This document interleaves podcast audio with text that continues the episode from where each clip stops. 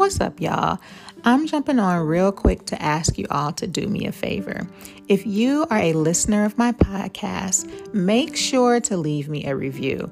I don't care if you've been listening from day one or if this is your first time listening. Go ahead and leave a review on whatever platform you're listening to.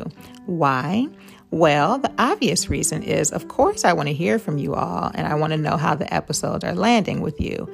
But the more important reason is when you leave a review, it helps other people to find my podcast. So ultimately, you are joining me in the quest to helping others become more culturally aware by spreading the word and helping them to walk a day in my culture. So after you hear this episode, take a few minutes at the end and leave me a review. I'm thanking you in advance for being part of making cultural change, one listen at a time and one review at a time. Alrighty, let's jump into the podcast.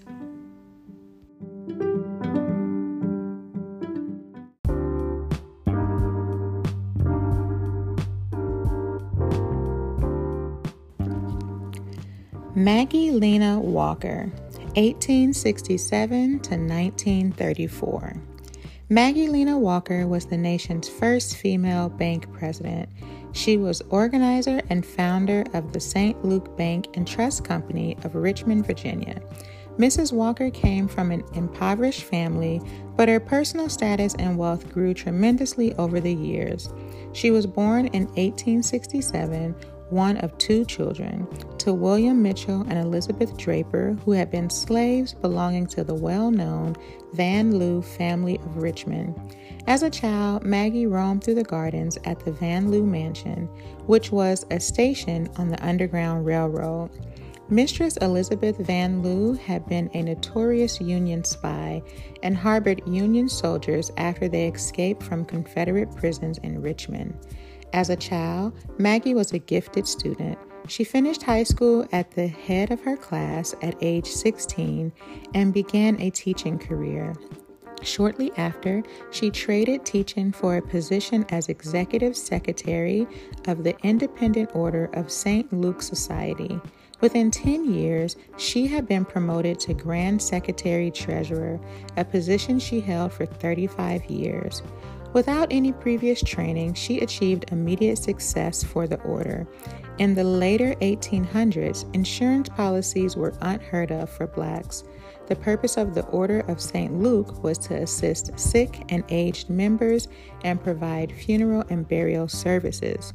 Maggie maintained the membership records. Later, she conceived the notion of teaching members how to save and invest their money. From this idea grew her plan for founding St. Luke Penny Savings Bank, of which she became president. When Maggie assumed the position of secretary-treasurer in 1899, the organization had about 3,400 members, but no reserves, no property, and inadequate staff. By 1924, not only had she increased the membership to 100,000, but she had acquired a $100,000 office building, a cash revenue of about $70,000, and a full-time working staff of 55, along with 145 field workers. Also, members could follow the course of her progress by reading the St. Luke Herald newspaper, another venture she launched. September 1890, Maggie married Armistad Walker, a well-to-do black businessman. They had two sons. After the birth of their first son, Russell, Mrs. Walker put his care into the hands of household servants and devoted the majority of her time to the order. She moved up in rank, establishing new services with each advancement.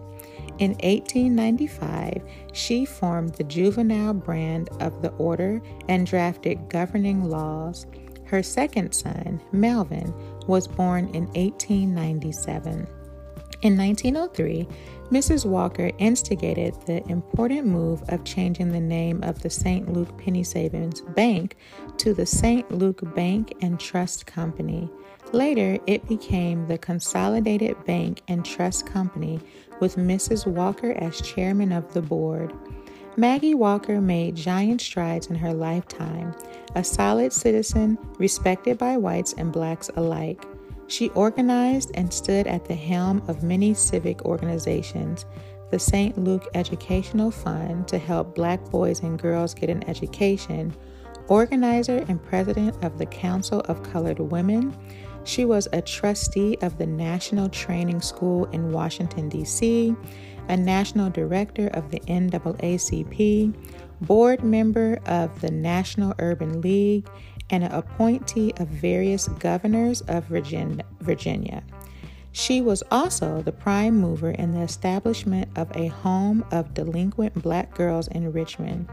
She organized 1,400 women into a council, which paid the first $5,000 to purchase land for the institute. She was prominent in all community enterprises and was the recipient of several honorary degrees. Blacks paid her a great honor in 1934 when national Black organizations declared the month of October, quote, Maggie L. Walker Month. 1,000 statues of her were placed in Black homes, schools, and businesses across the country. She died later that same year.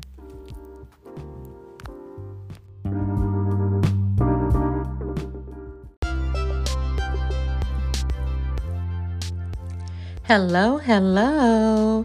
Welcome to another episode of Walk a Day in My Culture. This is a podcast where I help you increase your cultural awareness by talking with you about the daily experiences I have as a Black woman.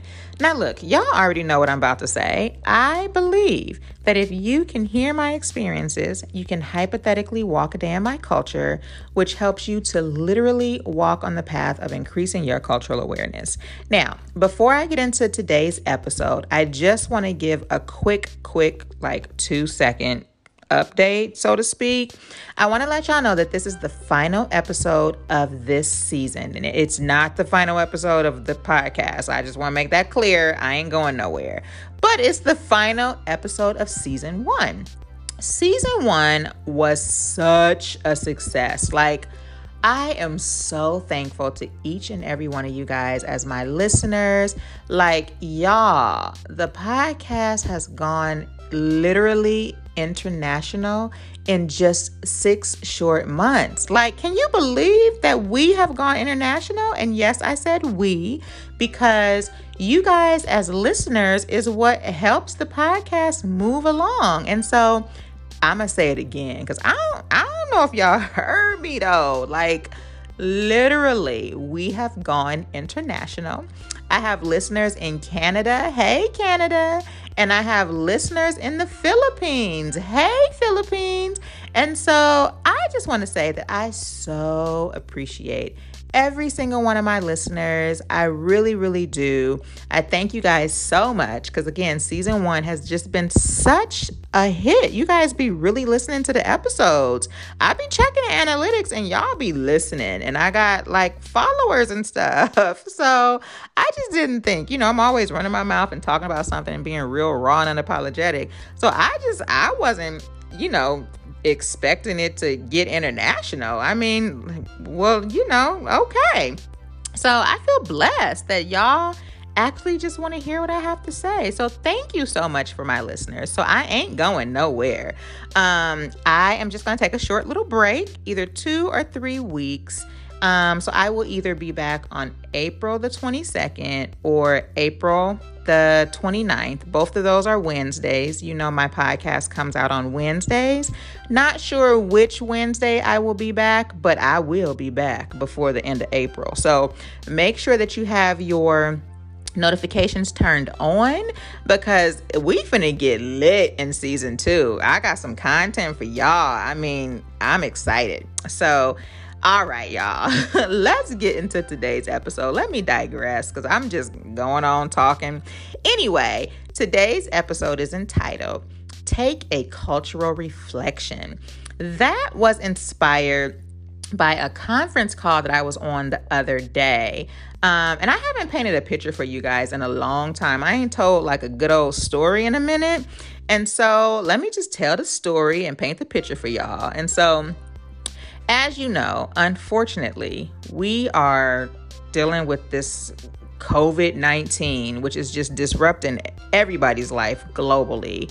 And so because of that, I was on a video conference as opposed to doing a face-to-face meeting. So you guys know that I do contract work, I do consulting, I do a little bit of private practice, but the bulk of my work now has transitioned to consulting and contract work and writing and stuff. And so I was on one of my little video calls, and you know, this woman said something that I was just like, wow. So I'm gonna just tell y'all what she said, because I wrote it down, okay? Because it was just I'm gonna just let y'all meditate on it. But before I say what she say, I just want to name that this was a white woman who said this, and I think that that is very important, and y'all gonna see why in a moment. So we were on the call and we were just kind of talking about some things, and, you know, I'm not going to get into all of that because depending on what I'm talking about, y'all know I like to keep stuff confidential. And so we were just talking about some things that were, you know, needing to be talked about collectively. And so this woman said, and I quote, okay, she said, "White people operate in a sense of anesthesia. Quickly, they can fall back to sleep or go back under when things change." And y'all, I liked to jump through the video conference. And let me tell you why. Because this white woman had clearly done her cultural work. Because just the eloquentness of how she phrased it and how you can kind of visualize what happens when somebody goes under, so to speak, with anesthesia, it just was so powerful. And it was even more powerful coming from a white woman who, I can say this much, was advocating for cultural work to continue regardless of the platform that we have to do this cultural work right now, right? And by platform, I mean it not being face-to-face because of this COVID-19. And I was like, that is amazing. And so even if you've never been put to sleep, I personally have been put to sleep before because I've had to have surgery. But even if you've never been put to sleep, like for real, to operate in a sense of anesthesia and to quickly fall back to sleep or go back under when things change. I mean, I was like, that is amazing, because it really got me to thinking at the fact that, like, how important it is for us to really, really begin to like do our own self work. So because this woman had done her own self work, her own cultural work as a white woman, right? She could now be an advocate and assist in pushing white people who are not as conscious, which I always tell y'all, right? Like I always say, sometimes it comes better from a white person than it does from a person of color. And like this woman had it on point, but not just did she have it on point, and not just did I feel like such gratitude to be able to kind of witness this, and kind of add that to, like I've said a couple of podcast episodes ago where I had called, I think the episode is called "It Just Takes One," and this is a perfect example of what I was talking about. It just takes one white person or one black person or whatever your experience is, whatever your race is, to make you feel like not all white people are messed up, right? And this was a perfect example of that, because it was just that one woman on that call that made it very clear that she was trying to advocate, right? But it also got me thinking about how important it is for us to do our own cultural work and to reflect, like, while doing our cultural work. And, you know, we got to do our own work too. Like, I know we can go to trainings, I know we can go to workshops, I know we can consult with other people, but sometimes you have to really do your own deep reflective work. And so I'm going to break that down for y'all in a bunch of different areas after the commercial break. Now, I'ma try. You know, sometimes I get excited and don't be staying and sticking to the plan. But I'ma really try my best to break it down and break each little segment that I'm gonna do, break it down in areas that I feel are important, which are breaking it down for white folks, breaking it down for non-black people of color, and then breaking it down for black folks. And so after this commercial break, I'm gonna start with kind of why doing reflection with yourself first is important. And then we'll break down, after you do your own self-reflection, the importance of reflecting on what others bring up culturally, okay? So go ahead, take you a little quick break, you know, go to the restroom or change your position, get you a snack, you know, get you something to drink, whatever it is that you need to do. Make sure you do it simultaneously while listening to the commercials, because you know I got that second historical black woman embedded somewhere in one of these commercial breaks. So make sure that you listen, and I shall be right back.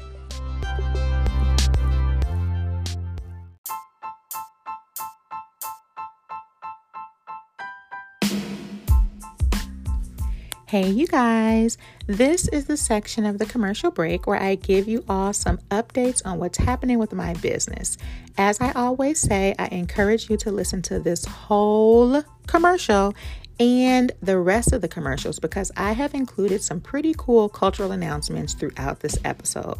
Also, I want you to remember that my business updates change, so do not assume that this commercial is the same as last week's episode, because my commercials change from episode to episode. You can just expect for it to randomly change, so make sure that you are always listening to it all the way through so that you can know what is happening and what updates are happening with my business, alrighty? So, what am I up to now? Well, let me catch you up. Many of you know I have been promoting my book, Understanding and Working Within the Issues in the Black Community, which was set to be released on September 18th. Yes, I said was. The release date is changing because I have decided to switch publishing companies. Now, I know that might seem like a bummer to y'all, but for me, this is actually very exciting because I feel confident that I'm making this decision at the right time, and I just really want to make sure that what I'm giving you guys is on point. And so I've decided to switch companies because I want to make sure my I's are dotted and my T's are crossed. And I really, really feel like that this is going to really be done with the company that I'm deciding to switch over to. So just keep out a listening ear for when the new release date for my book will be. Y'all already know what the book is about. You already know that this is the book for you. And in case you forgot, go on ahead and check out the description on my website, www.bloomintoyourbestself.com. If you have already pre-ordered your book, a refund has been issued to you, but keep your coins, honey, because my book will be available for purchase sooner than you think, okay? So keep an eye out for that. What is still very much available for pre-order is my Cultural Edition Planner. That will be released still on November the 6th. Many of you know I make planners. I love to plan. And so when you combine my love for planning and my love for culture, who better to get you on your planning goals for next year than me? I really believe that being culturally aware is a daily journey, and I am the perfect person to help you reach those goals because you gotta be culturally aware year round, right? So go ahead, pre-order your planner on my website, www.bloomintoyourbestself.com. You can find the planner for pre-order under the Books and Products tab, and that is also where you can find the description of my book, Understanding and Working Within the Issues in the Black Community. All right, y'all. These are the current updates for my business. Feel free to check them out on my website, and they will help you bloom into your best self.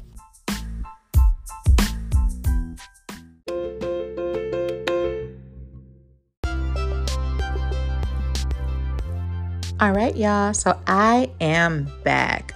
So I think the very first thing in regards to doing some cultural reflection and taking a moment to culturally reflect is the reflection really starts with you, right?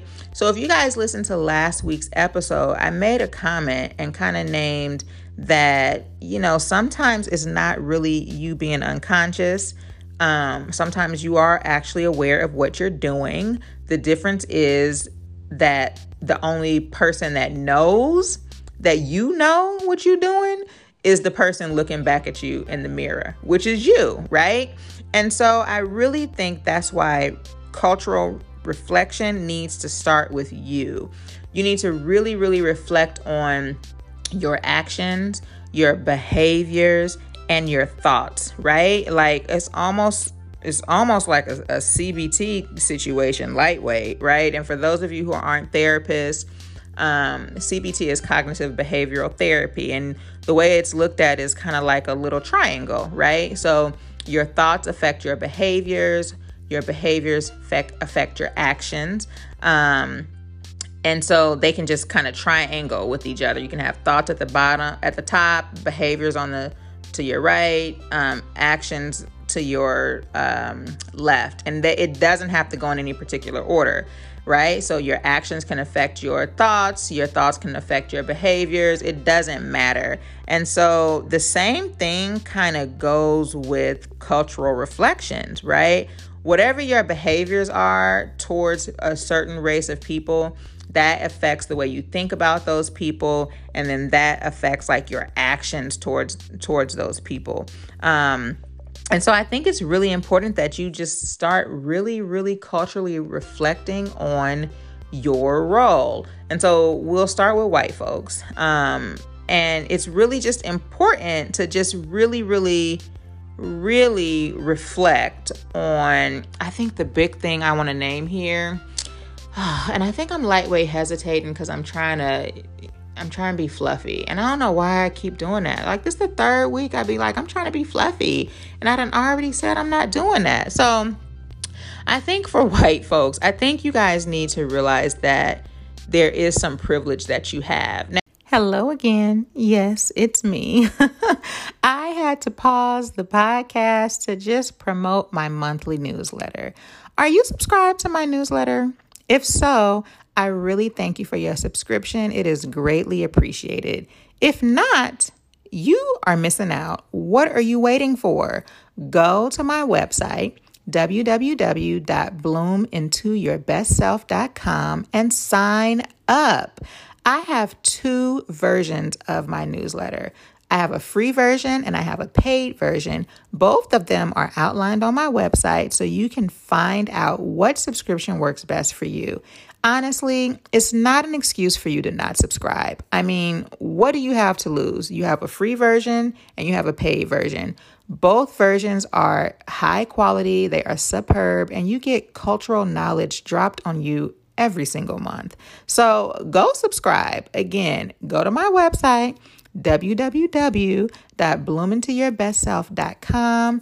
Look under newsletter subscriptions, read the description, see which one works for you. Again, they are both very high quality, regardless of if you have the free version or the paid version, and sign up. Like, sign up. Okay. All right. Let's get back into the rest of this podcast. I just want to name that there is a thing called white privilege that actually does exist. And white people, you need to be aware of that. There is not any of this, oh, I grew up and I didn't have much, and, you know, I had to work for everything I had and I didn't have stuff handed to me on a silver spoon. That is not, no, you still got white privilege. Like, it don't matter if you grew up on food stamps, okay? And with government assistance and a single parent home or in foster care, you still have white privilege. And the way I like to break white privilege down for people, and especially white folks that like to challenge this, is the simple fact that you can blend, so to speak. Now there's so many other ways that I can break it down, but I'm just going, for the sake of not making this a 3-hour podcast, I'm not going to do that. I'm going to just stick with blend. But the simple fact that you can blend, right? In one of my newsletters a couple of years ago, I kind of use this example that me as of now, as a middle class woman, and I say as of now because I grew up low income, food stamps, all the whole nine yards, projects, you know, government assistance, all of that. And so I've not always been middle class. And you can put me in, you know, let's just say Walnut Creek, like dressed up and everything. And then you can pull a white person out of like the projects or like a low income situation, and you can kind of clean them up a little bit, and you can plop us both in Walnut Creek and maybe let's say Nordstrom's. And I bet you that white woman would not be followed around, even though she may not have the means to pay for anything in the store. Whereas me, I would be followed around and looked at side-eye, right? And so that right there is white privilege. And so when thinking about self-reflecting, white people, that's the first thing you need to self-reflect on, is the fact that you do have white privilege. How does that privilege show up in your actions, in your behaviors, and how you are interacting with people that don't look like you? And how are you interacting with people that look like you when it's just folks that look like you around, right? Like really, really self-reflect on how you are engaging with other people. I think that's really, really important. And then for non-Black people of color, and I think I'm just gonna do this for all people of color, honestly, unless something pops up in my mind. But I think for people of color, one thing that we have to do is really, really kind of respect each other, right? I think it's important to just self-reflect on our thoughts about one another. And so me as a Black woman, what are my thoughts of my Latina sister or my Asian sister? You know what I'm saying? You know, or my Indian neighbor? Like what are my thoughts about that culture? Paying attention to those thoughts. Are those thoughts appropriate? And do they affect the way I interact with these people? I think that's a really, really important thing to self-reflect. Are we putting our own stereotypes that like white folks done put on us onto each other? You know what I mean? And like really, really think about those things. And again, I keep saying your thoughts affect how you interact with people and how you behave around people. And so really paying attention to how you are interacting. I know I keep saying it, I'm beating the dead horse, but it's really important to pay attention to those things. And I almost feel like for Black folks to not have this like internalized racism situation going on. And so that's a whole podcast for a whole nother day, but just briefly speaking, to never forget where you like come from as a Black person. You know what I mean? Like to just never like turn your back or assimilate so much to the point that other people don't even recognize your Blackness. And just really self-reflecting on what messages you are telling yourself internally. Like what messages are you telling yourself about your melanin? What messages are you telling yourself about your hair? What messages are you telling yourself about the way you speak and your dialect and how you present yourself and how you look? Do those messages line up with like your actual core values and how you were raised by your Black family? Or do they line up with what white society says you should be like? So really just reflect on those things and think about that. And so those are my tips for starting off with some self-reflection. And I shall be right back after this commercial break, and we're going to continue on this conversation. I'll be right back.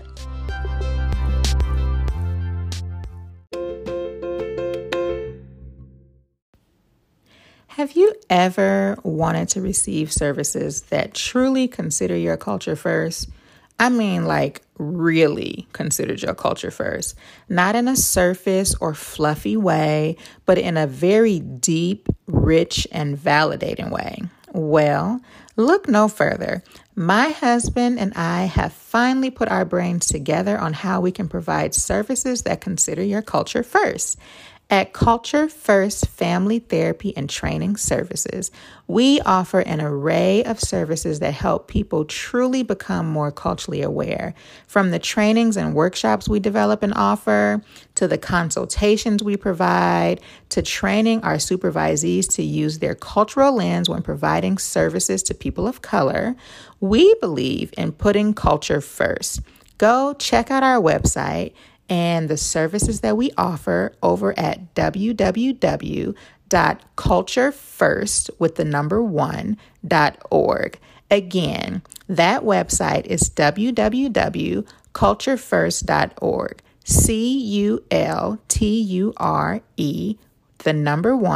culturefirst.org. We are so excited about this, and we just look forward to helping you embark on the journey of cultural awareness by learning how to put culture first. Phyllis Wheatley, born approximately 1753 and died in 1784. On an ordinary day in 1761, a ship docked in the Boston harbor bearing a most precious cargo. Somewhere buried in its hull was a little slave girl of unknown origin. Some say she was from Ethiopia. Others say Senegal, West Africa. Judging from the loss of her first teeth, she could have been between the ages of 6 and 8. She was of no known parentage. Slave captors did not record vital statistics, yet she was to leave her mark upon the chronicles of time. She became a pioneer in literary history, a poetess of the American Revolution, and the first Black female poetess in the United States. She was Phyllis Wheatley. Phyllis Wheatley stood on the auction block, thin and frail, terrified, not understanding the noisy crowd of buyers surrounding her. Her small hand clutched at the dirty, scanty piece of cloth, half hiding her nakedness, when suddenly a strange hand, gentle, led her to a carriage, wherein she was greeted by a warm, smiling face. She had been purchased by John Wheatley, a wealthy merchant tailor, for his wife, Susanna. Mrs. Wheatley had been so touched by the pathetic appearance and modest look of this little Black girl that she could not fight the swell of compassion in her heart. Once at the Wheatley home, Phyllis was treated as a daughter and assigned chores relative to the status of a lady. Mrs. Wheatley referred to her as, quote, "my Phyllis." Phyllis was taught to read and write by the Wheatley's son and daughter. In short time, they learned that Phyllis possessed an unusual precocity. Within 16 months of her arrival, she had, quote, "attained the English language to such a degree as to read any the most difficult parts of the sacred writings," end quote. She learned geography and history and became quite proficient in Latin. She was a privileged person. At age 14, she began writing poetry. It was not long before the knowledge of this gifted slave girl attracted the attention of the most distinguished Bostonians. In 1770, Phyllis wrote her first published poem, On the Death of the Reverend Mr. George Whitefield, an elegy which came to the attention of the Countess of Huntingdon in England.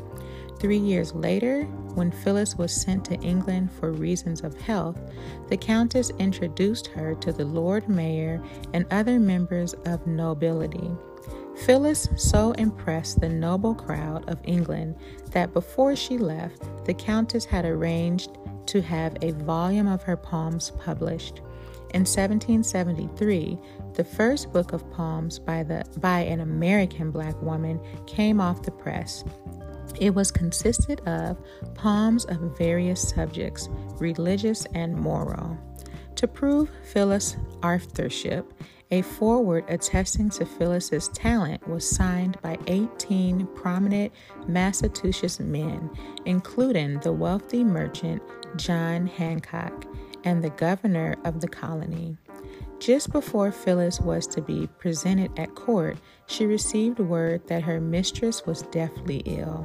She hurried home after 1 month of historic success. Good fortune soon gave way to misfortune. Her mistress died in 1774, and her master died in 1778. Phyllis became a free person in the sense that she was not owned, but she became an instant slave of hard times, sadness, and a life of poverty. The Revolutionary War changed her life as well as others. 1 month after the death of John Wheatley, she married a pseudo gentleman by the name of John Peters. Peters was not a good provider, and Phyllis was forced to work as a servant. She bore 2 children who died almost immediately after birth. Phyllis' health failed, and soon death came for her and her 3rd child. She and the child died within hours of each other on December 5th, 1784. Just before she died, she wrote a long poem entitled Liberty and Peace.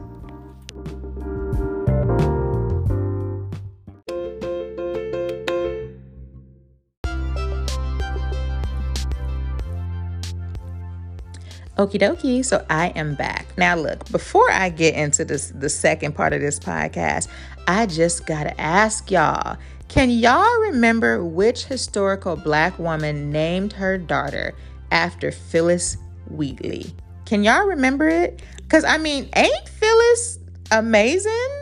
She is just amazing, right? So can y'all remember, I read about the historical Black woman that named her daughter after Phyllis Wheatley. I'm saying her name wrong, sorry. Can y'all remember? I just did this episode not too long ago. Want me to give you a hint? Okay, so the hint is episode 28. I ain't gonna tell you where she embedded in that episode, but that woman named her daughter after Phyllis Wheatley. I think it's so amazing how, like, if you guys have been listening and following, these Black women intertwine in so many different ways. And so it's so fascinating and amazing to learn, like, about these women and how they, like, intertwine. I love my Blackness. I do. And I especially love the Black women because I am a Black woman. So, all right. Anyway, I digress. Okay. So, once you have reflected on your actions and your thoughts and your behaviors, and you've done your own self-reflection, you can then begin to reflect on others and their actions, their thoughts, and their behaviors. But by that, I don't mean reflecting on the negative. I actually mean reflecting on kind of like the positive and their experiences. And so, like what this woman said, in this video conference, I was able to really take a couple of days and reflect on what she said and took in what she said and actually was able to kind of silently witness and, you know, almost feel a little bit of honor of being in that space of the fact that the only way she could have come to that determination about feeling like white people operate in a sense of anesthesia was by doing her own work, right? There's no way she could have come to that without doing some deep cultural work and kind of digging up some stuff that might have been present for her. And so once you're able to do your own work, then you can reflect and take in on the experiences of other people. And I think that that is, like, really, really important. That doesn't need to be broken down by white folks and non-Black folks of color and Black people and people of color. Like, that's just a whole generalized thing where if you take a moment to do your own cultural reflection, you can then take a moment to culturally reflect on what somebody else outside of your culture has said, has experienced, and you can kind of let that sit with you for a while. You can let it meditate with you for a while, and it can help you when you are, like, continuing to do your cultural work and continuing to, like, be more culturally aware, because you can't be culturally aware if all you do is focus on yourself, right? That's a big key to doing this work. But at the same time, The other key, or should I say the lock to open the door with the key, is for you to also be able to take in other people's experiences and reflect on kind of what they said, what they bring to the table, and not necessarily take it at heart. I know on that same video call, another white person made a comment and kind of said that white people have their own trauma and cultural trauma as well.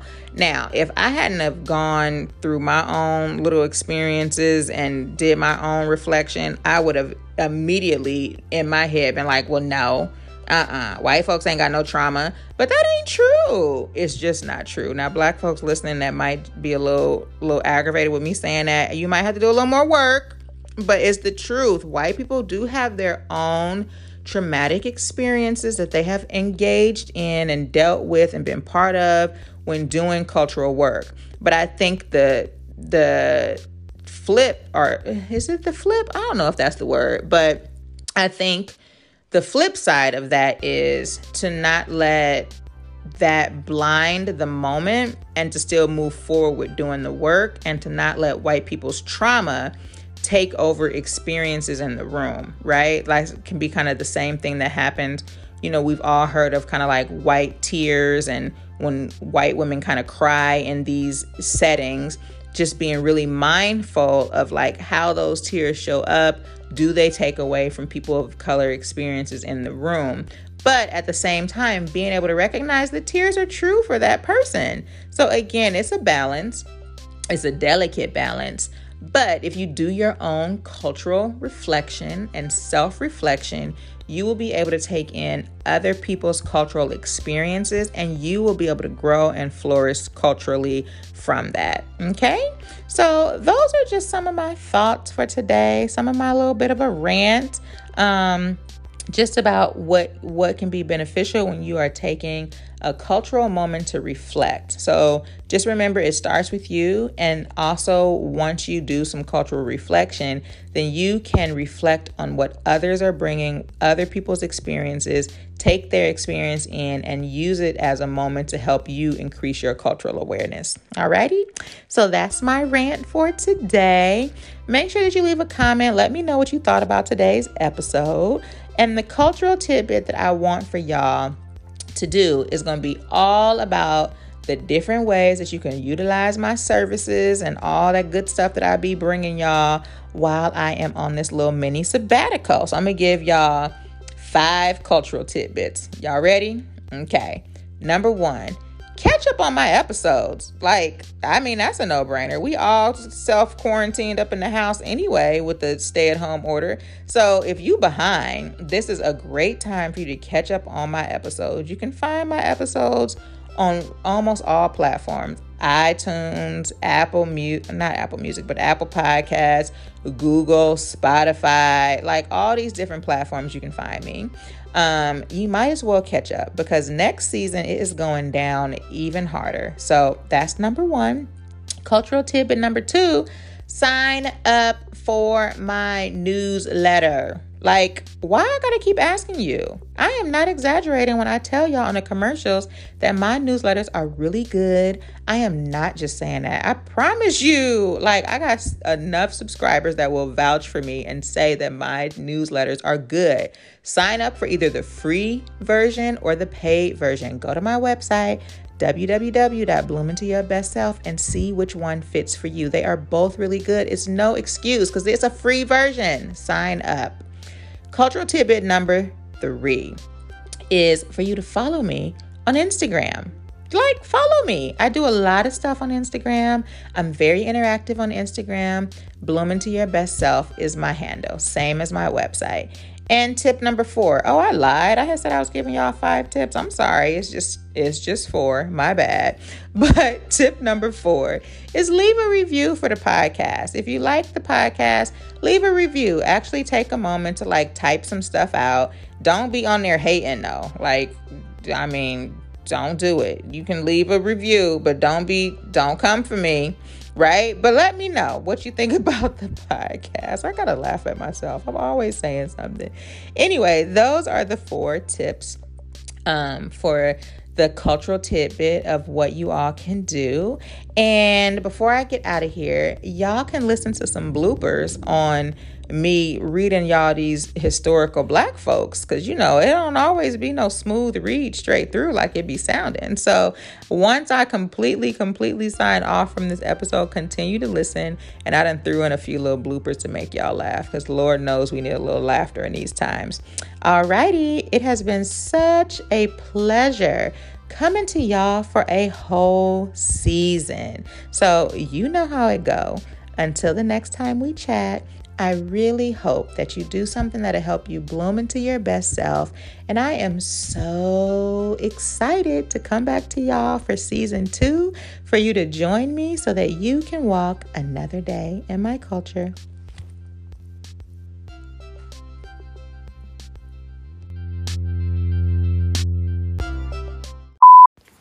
This better be the last time I read this. I ain't got the patience. Okay, here we go. She moved up in rank, establishing a new... No, that's not it. Look. New services, which... Uh-oh. Wait a minute. Oh, Jesus.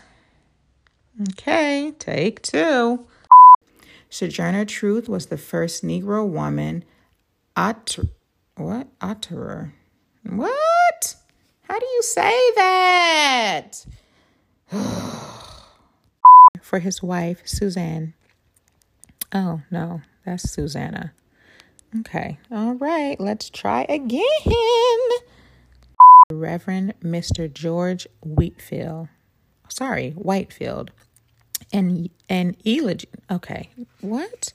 Well, I did that. All right.